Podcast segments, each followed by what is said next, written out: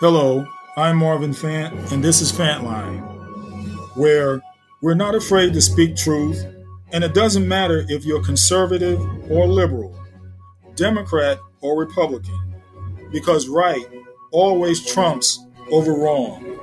Enough said.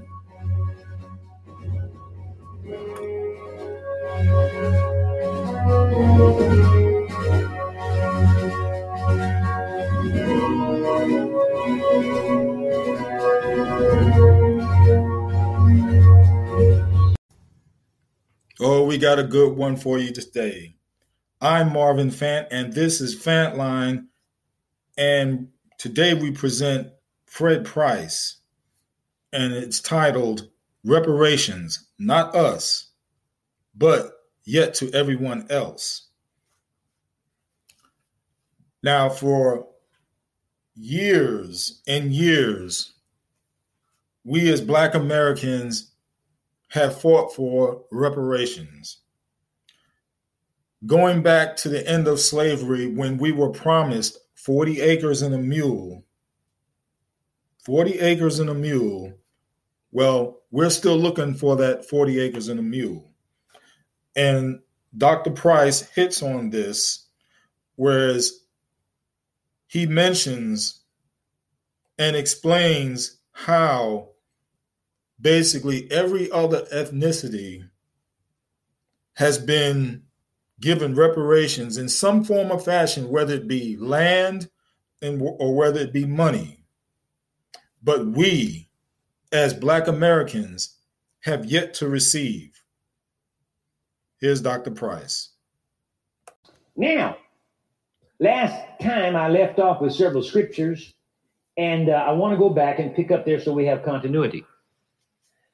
I asked the question, what are we going to do about this superior and inferior lie that has been hatched in this nation about blacks and about whites? What are we going to do about it? In the face, I'm talking primarily to Christians, in the face of what the Bible says about the subject, in the sense of relating to each other. Now, turn in your Bible to 1 Samuel Chapter 16. These were the last scriptures that I dealt with as we close, but I want to go back for the sake of continuity, and I want you to see these things because this is the crux. By the way, I'm teaching on the subject of race, religion, and racism. I'm right now in the segment of the threefold series called Racism, and we're dealing with some things that have to do with racism in America, and primarily in the church. That's what I'm dealing with, is the church, okay?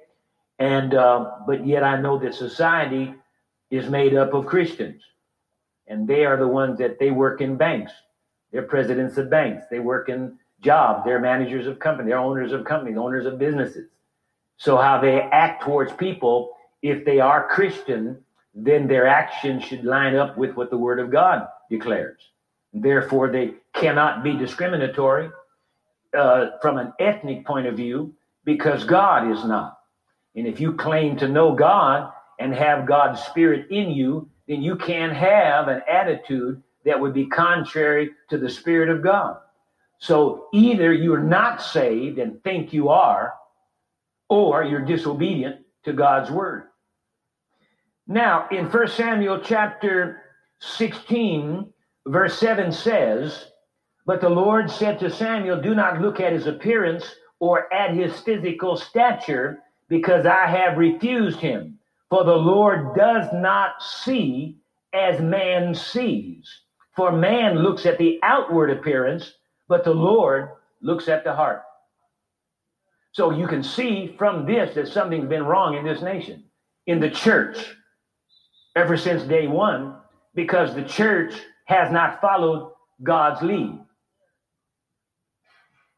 I'm sorry to have to say it, but as I have already pointed out in earlier lessons, judgment must begin at the house of God. And if we have God's Spirit in us, then somewhere along the line, we ought to let God's Spirit influence how we act and react towards other people.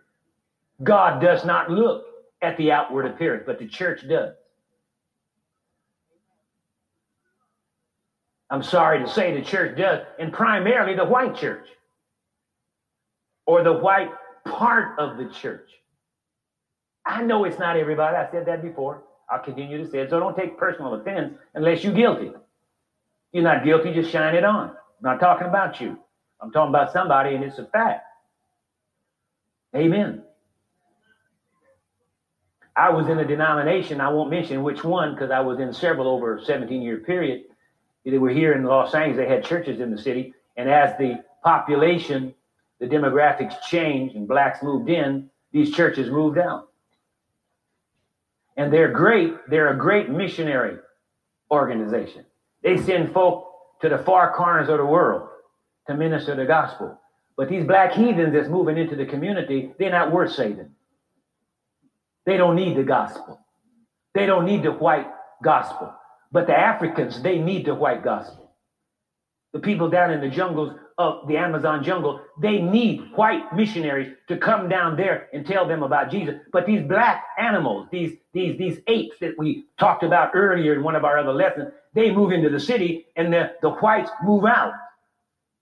The white church moved out. But they'll go across the world to plant a mission station. Something's wrong. They're not doing what God says. They're not looking at the heart. They're looking at the outward appearance.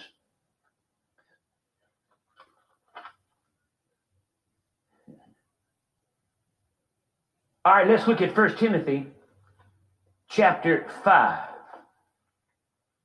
I gave you several of these scriptures, but I'm only using a couple of them. A couple of the ones that I used last time, just to because I when I get ready to go to the next phase of this, it's gonna hit hard. And so I want you to be tuned up for this. First Timothy. All right, 1 Timothy chapter 5, verse 21. It says, I charge you before God and the Lord Jesus Christ. This is the Apostle Paul speaking. And the elect angels, that you observe these things without prejudice, doing nothing with partiality.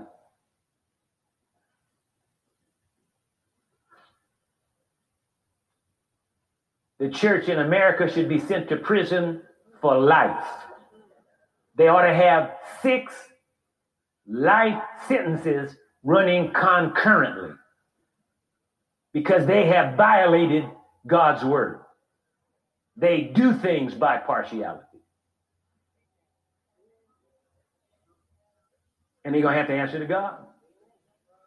Those in the church that are guilty. I didn't call any names. Now listen to this. Many Christians get righteously indignant about abortion. So much so that they are willing to go to the streets in protest, but they refuse to confront the racism right in their own churches. That is the epitome of hypocrisy. There should be, listen to this, there should be a nationwide and constant outcry against the sin of racism, just as we publicly protest against the sin of abortion. Doesn't that tell you something's wrong? Come on, these white folks that get out here, don't take it personally now. But you know I'm telling the truth. You know me, I'm a straight shooter. I know it hurts. But it hurts when the doctor sticks a needle in my arm. Every time my doctor sticks a doggone needle in me, I can't stand needles. I hate needles. But I know that the stuff that's in that syringe got to go through that needle to get into my vein to do me the good. As much as I hate the needle and as much as I hate the needle prick, and I don't care what they do, it still hurts. They do all kind of jigamajoos to try to... It still hurts. But the medicine... Well, help me. And I'm giving you medicine Uncoated, no chocolate flavor, no raspberry coating. This is the real stuff, but it'll help the church. White folks will walk up and down and protest abortion. I mean, get loud and ugly on the street about it. Many of you seen anyone, white people carrying placards out there protesting racism and racial prejudice. Forget about society, in the church. Protesting about it in the church.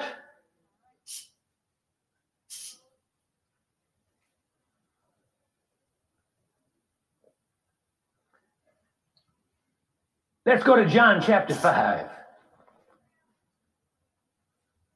Let's get spiritual for a minute here. Get off of this reality stuff. But if you think about it, I mean, boy, something is so wrong. Values are, something is so wrong about the church.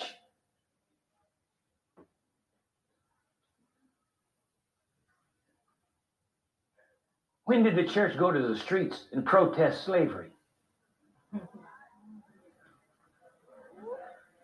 Whoop, there it is. I know it's old, but it fits.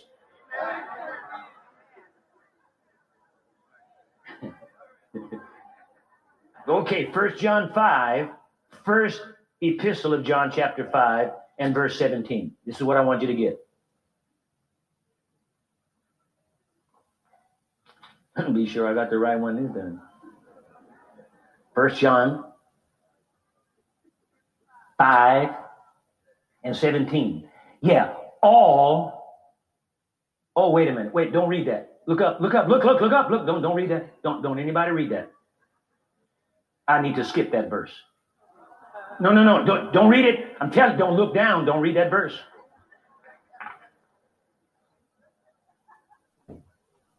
Well, maybe on second thought, I better read it. All, how much? Unrighteousness is sin. And there is a sin not leading to death, but that first part of the verse is what I want you to get. All unrighteousness is sin. Racism is a sin. Racial, ethnic, and color prejudice is a sin. So if you practice it, you are in sin. Right in the Bible, here it is. All unrighteousness, all of it is sin.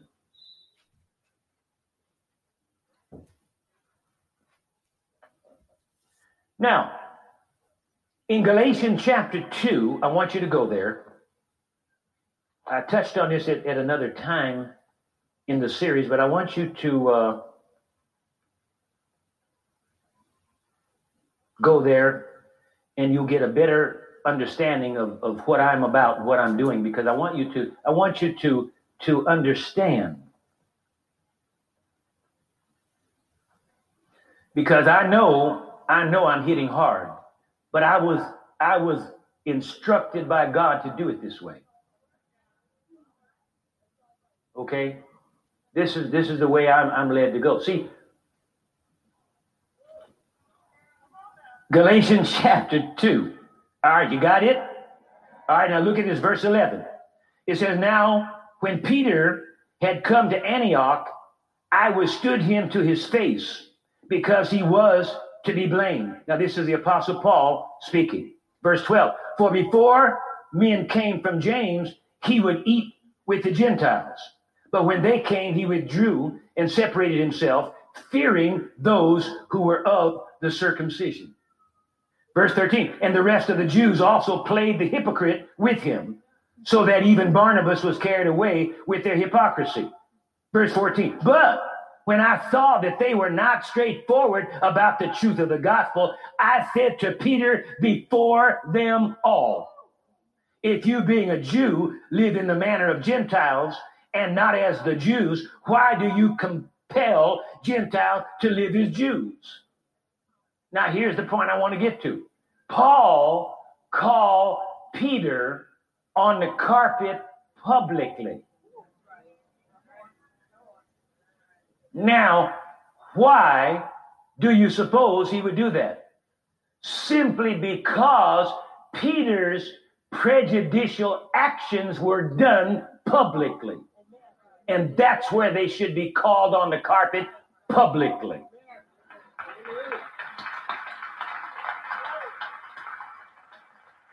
See, folks, some folks, not, they don't, and I know some of you, you don't like this. You don't like what I'm doing. But see, everything I'm doing it according to the Bible, see? I'm doing this publicly because that's where this stuff's been practiced, publicly. Talked about privately, planned privately, but executed publicly. And in the public arena, that's where it must be challenged. Okay, now, listen to this. No, I don't know if you're ready for this, but listen to this. This is. In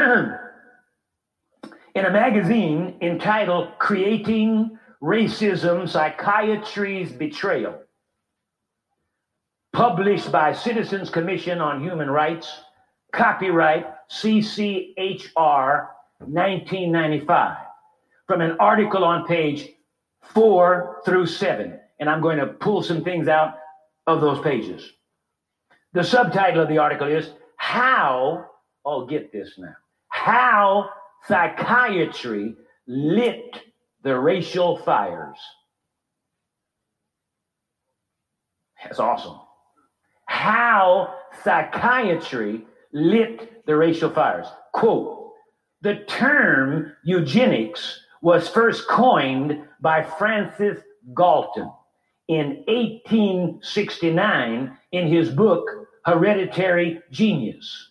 In summary, the theory of eugenics posed that defective persons procreated more rapidly and bred more readily than normal.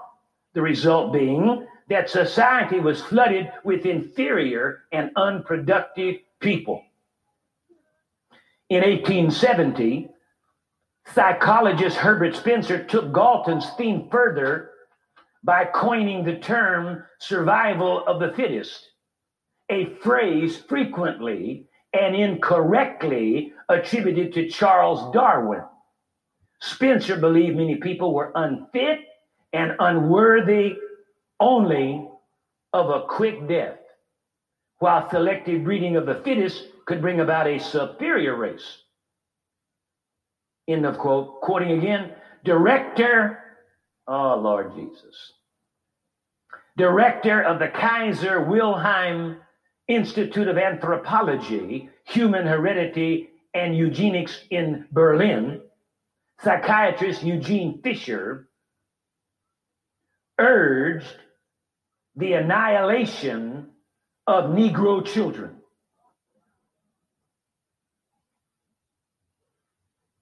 Fisher theorized that blacks were devoid of value and useless for employment other than for manual crafts.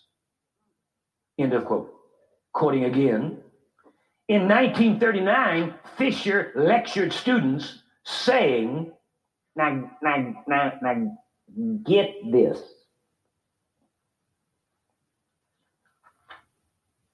In 1939, Fisher lectured students saying, I quote, I do not characterize every Jew as inferior as Negroes are. You get that?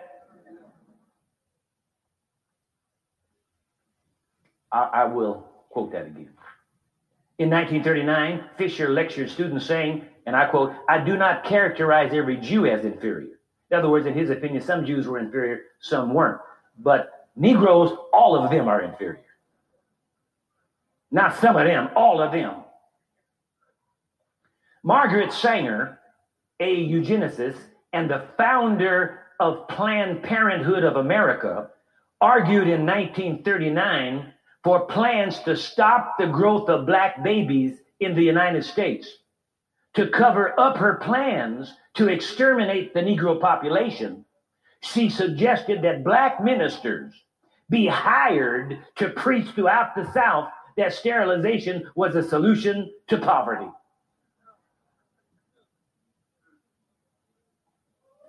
The common thread to psychiatry's scientific justification for sterilization brutal surgery, and other human rights violations was that IQ regulated behavior and status. By the 1920s, this was absolute dogma. IQ was congenital, inherited, and thus unchanging. In this way, the systematic social crippling of certain races could be carried out, if not by violent psychiatric treatments, then by denying them proper education. Sounds familiar. Employment and other cultural advantages. Around the, oh, not now.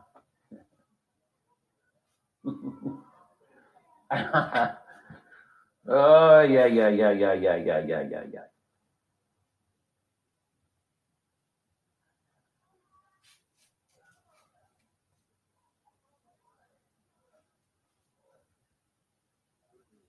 Around the same period, a prominent expert in IQ testing, psychologist Lewis Terman, used his test to claim that children of the poor could never be educated, and that Mexicans, Indians, and blacks should never be allowed to reproduce.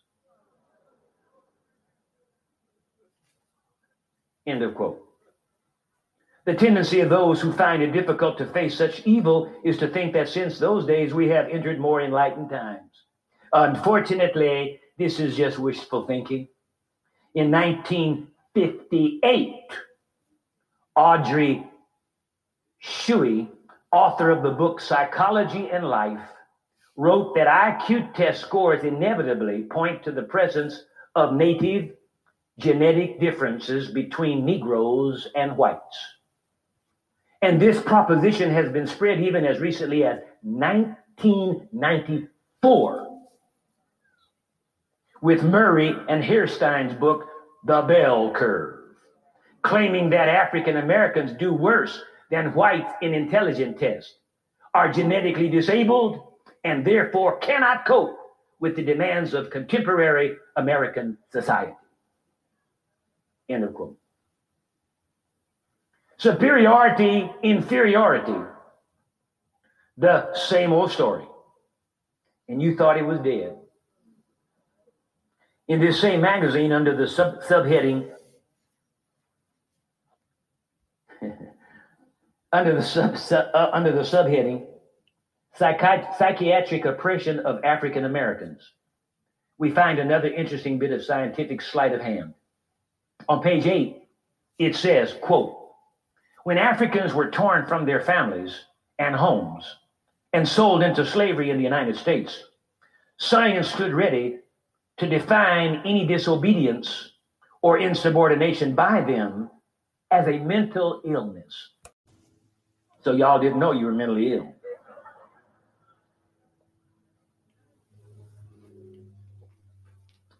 As early as 1851, Samuel A. Cartwright, a prominent Louisiana physician, published an essay entitled Report on the Diseases and Physical Peculiarities of the Negro Race.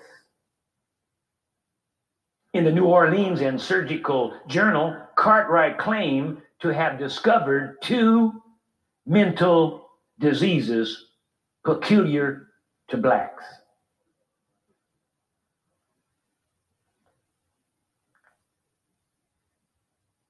Which he believed justified their enslavement.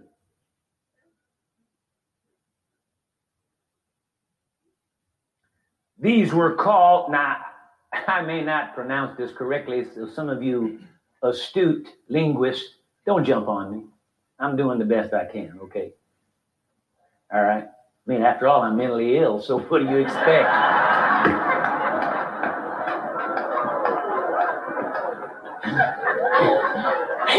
What do you expect? I think I'm doing pretty good for mentally ill, don't you? I think I'm doing pretty good for somebody mentally ill. All right, listen now. These were called, now the two mental diseases that this Mr. Cartwright came up with, these were called drapetomania and diesthesia aothopus. The first term came from drapetes, a runaway slave, and mania, meaning mad or crazy. Cartwright claimed that this disease caused blacks to have an uncontrollable urge to run away from their masters.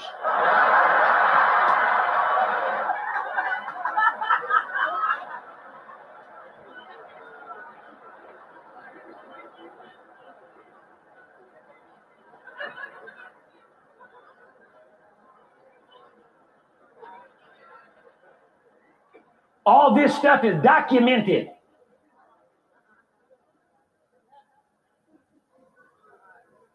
See, that's the reason why I want to quote it, so you don't just think I'm coming up with something, trying to get on people. This stuff is written down in black and white.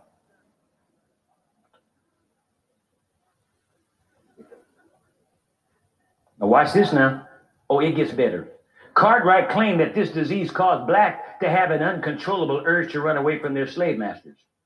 The treatment for this illness was whipping the devil out of them.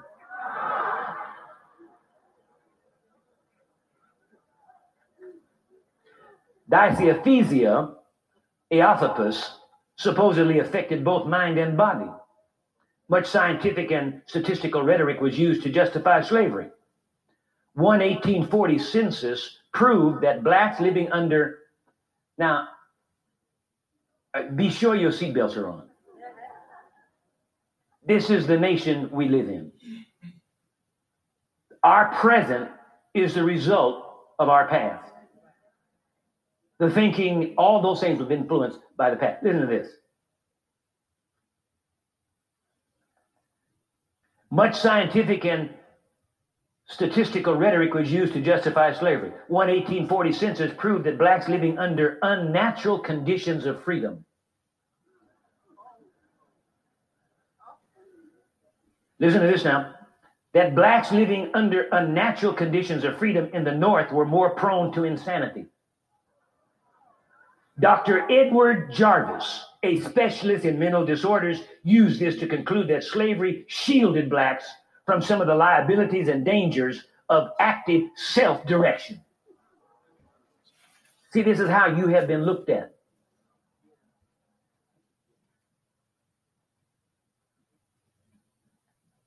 The census was later found to be a racist facade, in that many of the northern towns credited with mentally deranged blacks had no black inhabitants at all. In 17, now this one,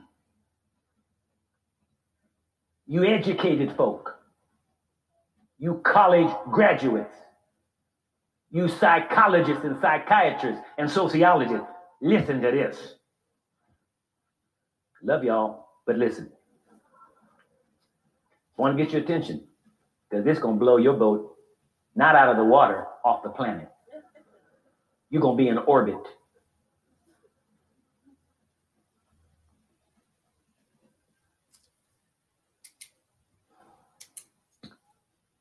In 1797, the father of American psychiatry, Dr. Benjamin Rush, whose face today still adorns the seal of the American Psychiatric Association, declared that the color of blacks was caused by a rare congenital disease called negritude.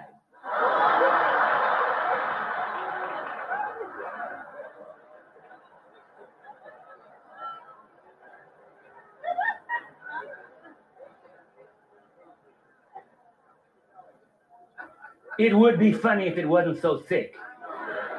It would be funny if it wasn't so sick. And I apologize, I mispronounced the word. It's negritude. Congenital disease. Your color is caused by a disease.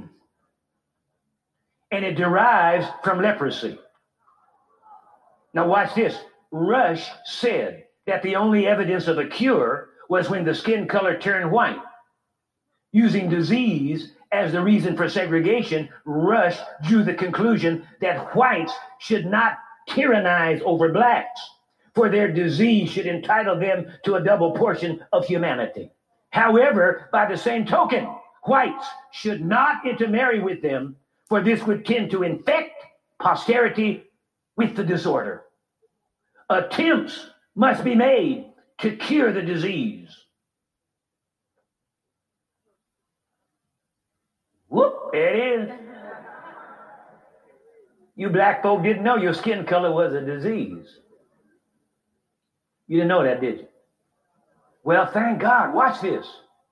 Watch this. Thank God we have a God who believes in divine healing. And so he believes in the healing of disease. So black, come off of him in the name of Jesus. Come out black in Jesus' name. Be healed in the name of Jesus.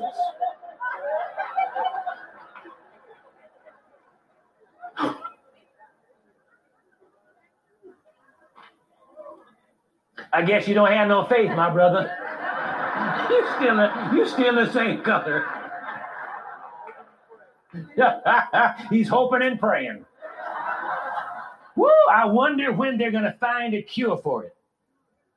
Based on this assumption, everyone who is not white must have this disease to varying degrees. The black man's skin color is a disease. That's the best I've heard yet. If you think this is bad, let me give you another little tidbit of historical information that will definitely straighten your curly hair. Did you know that when the Constitution of the United States was originally drafted, black people were not even considered a whole person? Reading from the Constitution of the United States, under Article 1, Section 2, Number 3, it says, representatives and direct taxes. Now, this was altered by the 14th Amendment, way down from the original. But I'm talking about in the original, okay, when it was first drafted. So I want you to understand that. It doesn't say that today, but that's how it started.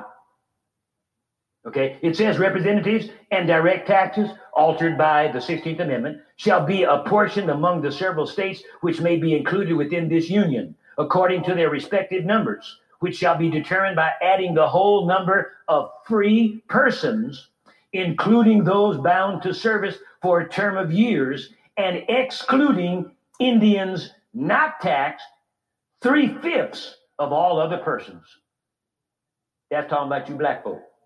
You were considered as 3/5 of a person by your founding fathers. I don't need no father like that. I'd rather be an illegitimate child. Now, this has been altered by the 14th Amendment, so it doesn't read like that today. I'm going back to the beginning. Okay, I want you to see how it started, because the beginning is what fostered all the other things, see? There have been some changes made. The only reason they made the changes is because it was protest. If nobody had protested, the things would have stayed as they were, and that meant then that was their original intent.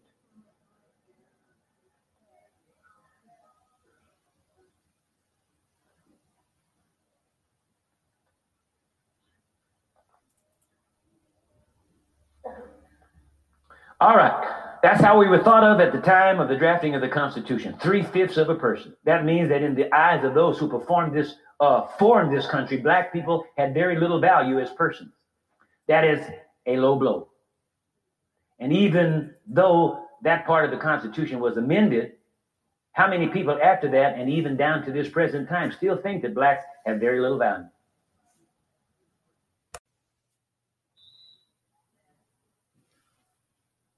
Not everybody, we know that. I said that 15,000 times, I'll say it again. So don't get personal on me. Devastating damage has been done to the black psyche through the years of slavery and Jim Crowism. It needs to be fixed. Now, listen to this. In the Emerge magazine, February 1997 issue on page 44, 45, 48, and 49. I'm going to just pull these things out and read them all together, okay? There is a on article entitled Righting a Wrong by Laurie Robinson. The article is extremely thought-provoking. I quote, Americans have difficulty dealing with the crime of slavery, so much so that much of what is generated now in terms of the conservative atmosphere is undergirded by people who want to forget the past, who want to overthrow the responsibility for the past, who want to deny that legacy and its consequences. End of quote. Walters, this is in the same article, Walters says, this person is Ronald Walters, University of Maryland political scientist. Walters says, quote, there is a direct line in terms of the consequences many black people still suffer in America today because of slavery. End of quote. That reparations is attracting more attention comes as no surprise to some. This is the writer of the article. See, she quoted some things that others had said, and then she went on with her own storyline, okay? That reparations is attracting more attention comes as no surprise to some African-American leaders. For African-Americans, the need is obvious. Now, I'm not even going to try to pronounce this name because I know I'll mess this up. I don't have any idea how this is pronounced. So I want to give deference to the person. The name is Aiyetoroo. Says, and this person's name is Adjoa Aiyetoroo, is director of the National Conference of Black Lawyers. Quote, the purpose of reparations is to repair a people for significant harm that was done to them, and particularly done to them by a government. End of quote. She says, apparently this is a lady, she says one of the issues, quoting, one of the issues that we deal with every day is that the vestiges of our enslavement and post-enslavement treatment in this country has been such that it has beat us down as a people in so many ways. Part of standing tall as a people is to say, you owe me for what you did and you need to pay.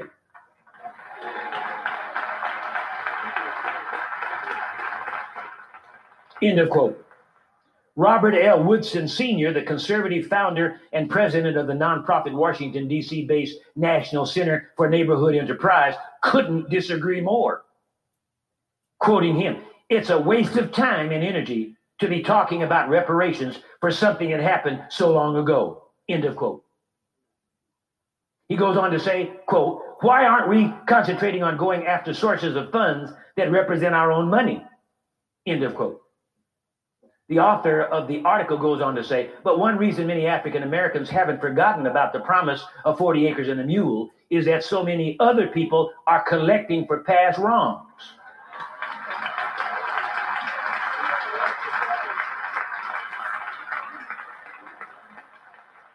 Now, I'm getting ready to read something. You got your air sick bags with you? Do you have your air sick bags with you? This is sick!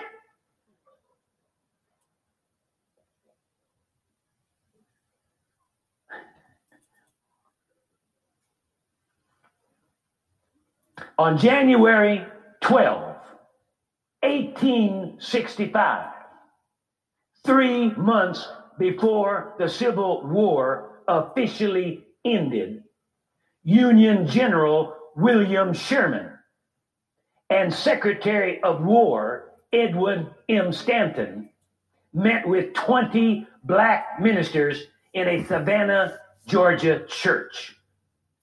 The ministers told them that freed blacks needed land to sustain themselves. Sherman then produced a document dated January 16, 1865, which designated land for African Americans, according to his special field order number 15. I quote, the islands from Charleston south, the abandoned rice fields along the river for 30 miles back from the sea, and the country bordering the St. Johns Rivers, Florida, are reserved and set apart for the settlement of the Negroes now made free by the acts of war and the proclamation of the President of the United States, end of quote. Of the 4 million newly freed blacks, about 40,000 would settle there, assuming they could become permanent owners. The original Freedmen's Bureau Act, passed by Congress on March 3rd, 1865, granted land, quote, to every male citizen, whether refugee or freedman. As aforesaid, there shall be assigned not more than 40 acres of such land, and the person to whom it was so assigned shall be protected in the use and enjoyment of the land for the term of 3 years, at any annual rent not exceeding 6 per centum upon the value of such land. At the end of said term, or at any time during said term, the occupants of any parcels so assigned may purchase the land, end of quote. The following month, 5 days after the Confederacy surrender, President Abraham Lincoln was assassinated. His successor, Andrew Johnson, vetoed and amended Freedmen's Bureau Act in February 1866, which still called for 40 acres for loyal refugees and freedmen, but changed the terms of the Bureau's commissioner, so the Bureau's commissioner could determine the cost of rent and returning whites could repossess their black occupied land. Freedmen's Bureau Act that finally became law in July 1866 made no mention of 40 acres. To the contrary, it called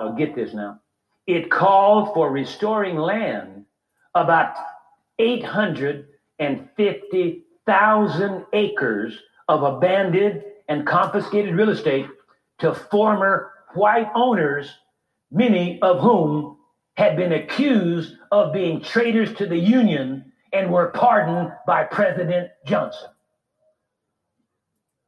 end of quote.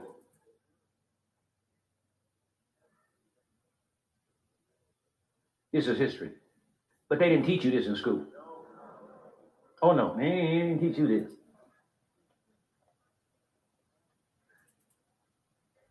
The writer of the article goes on, I don't think black people really understand reparations, says David H. Swinton, a Harvard-trained economist and president of historically black Benedict College in Columbia, South Carolina. Quote, they think it's somehow radical and un-American, end of quote.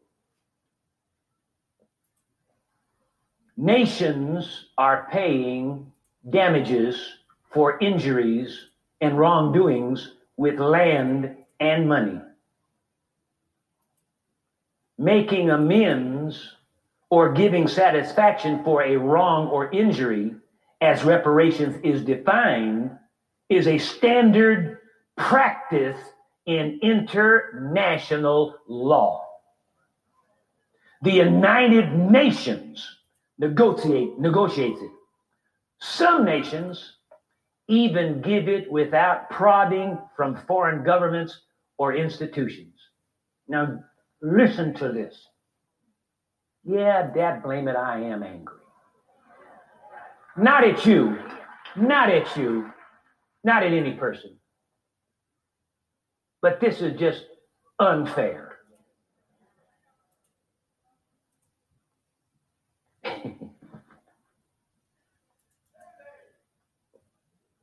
In 1976, Australia gave its indigenous Aborigines more than 96,000 square miles of land after having appropriated it during European settlements in the 18th and 19th centuries. 4 years later, Canada compensated Japanese Canadians with $230 million for World War II internment and indigenous peoples with 673,000 square kilometers of land after 13 years of negotiations over land treaty claims.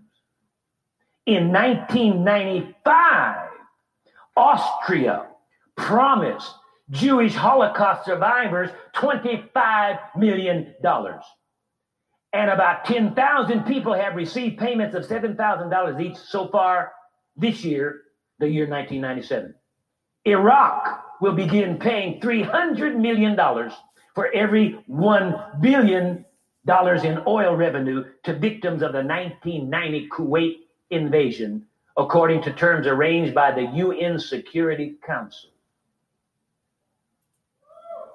Now, there is some truth to those who argue that the modern debate over reparations was spawned during the formation of the State of Israel, says LCCR's Henderson.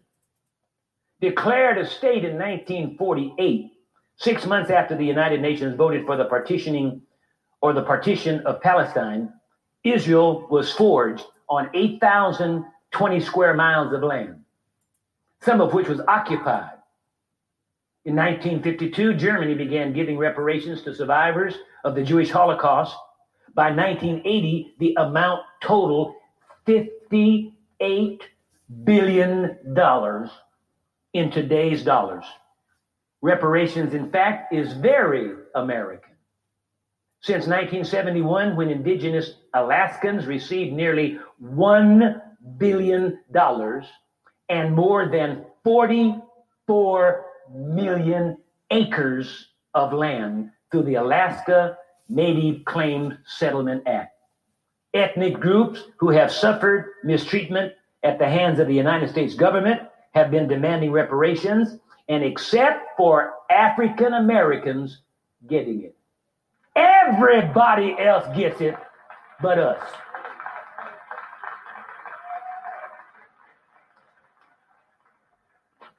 Oh, I hope I got time to get to this. You ain't heard nothing. During the 1980s, five Native American nations were paid sums ranging from $12.3 million to $1.1 billion for stolen land and broken treaties. Talking about Indians. Most recently, the Clinton administration attempted unsuccessfully to win reparations from Cuba through the intervention of the UN Security Council for shooting down last February 2 civilian planes believed to have violated the nation's airspace.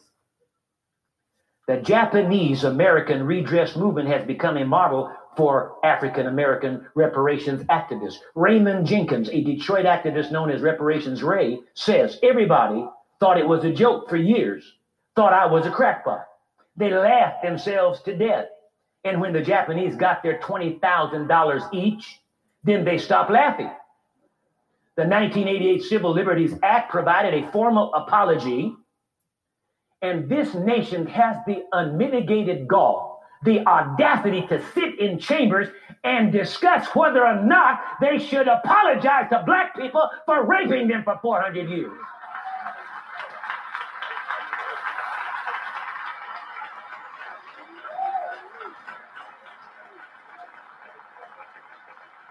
Listen to this. Now see, we read it, all unrighteousness is sin. America is paying heavily for its sin.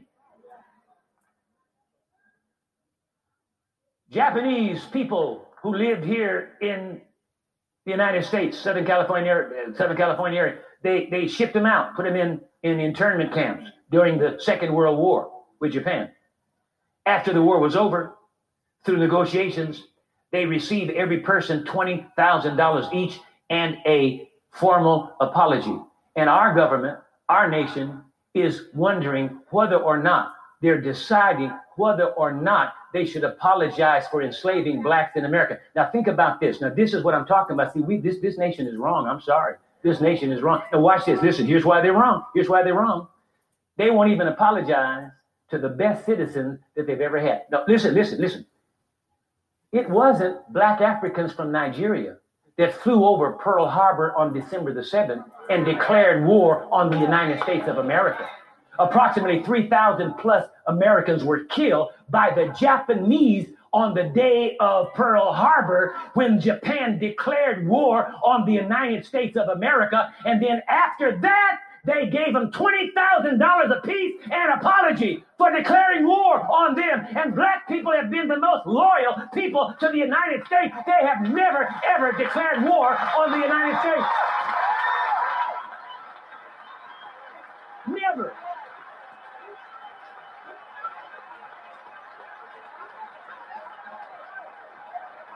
Listen. We have been the most loyal people to this nation than any of the immigrants that ever came here. We have fought in every one of America's war and then got treated like dogs after it. And then the nation has the gall to decide whether or not we should apologize to them. Maybe we ought to declare war on them, and then maybe that'll get them to apologize.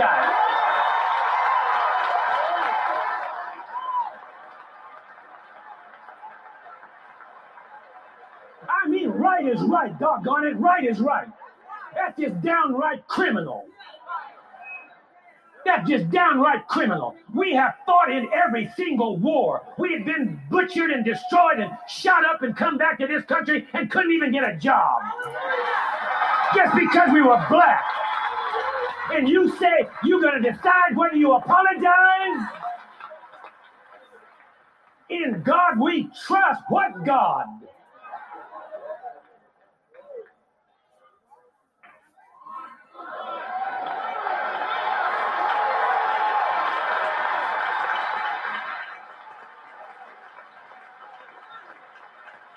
Where is right? Where is right? Justice is not only blind standing on the courthouse of this nation, she's brain dead.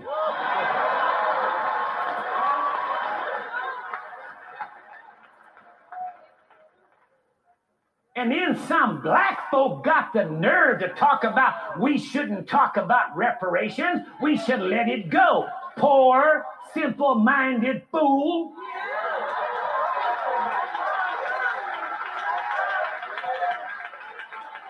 Here, listen. We don't, hear me well. And you FBI and CIA folks that listen to this, listen well. Listen well. We are not. Watch my lips. We are not asking for anything special. We're just asking you, out of the milk of human kindness and Christian love and charity, just treat us like you did the Japanese who declared war on you. Just do that. Just do that.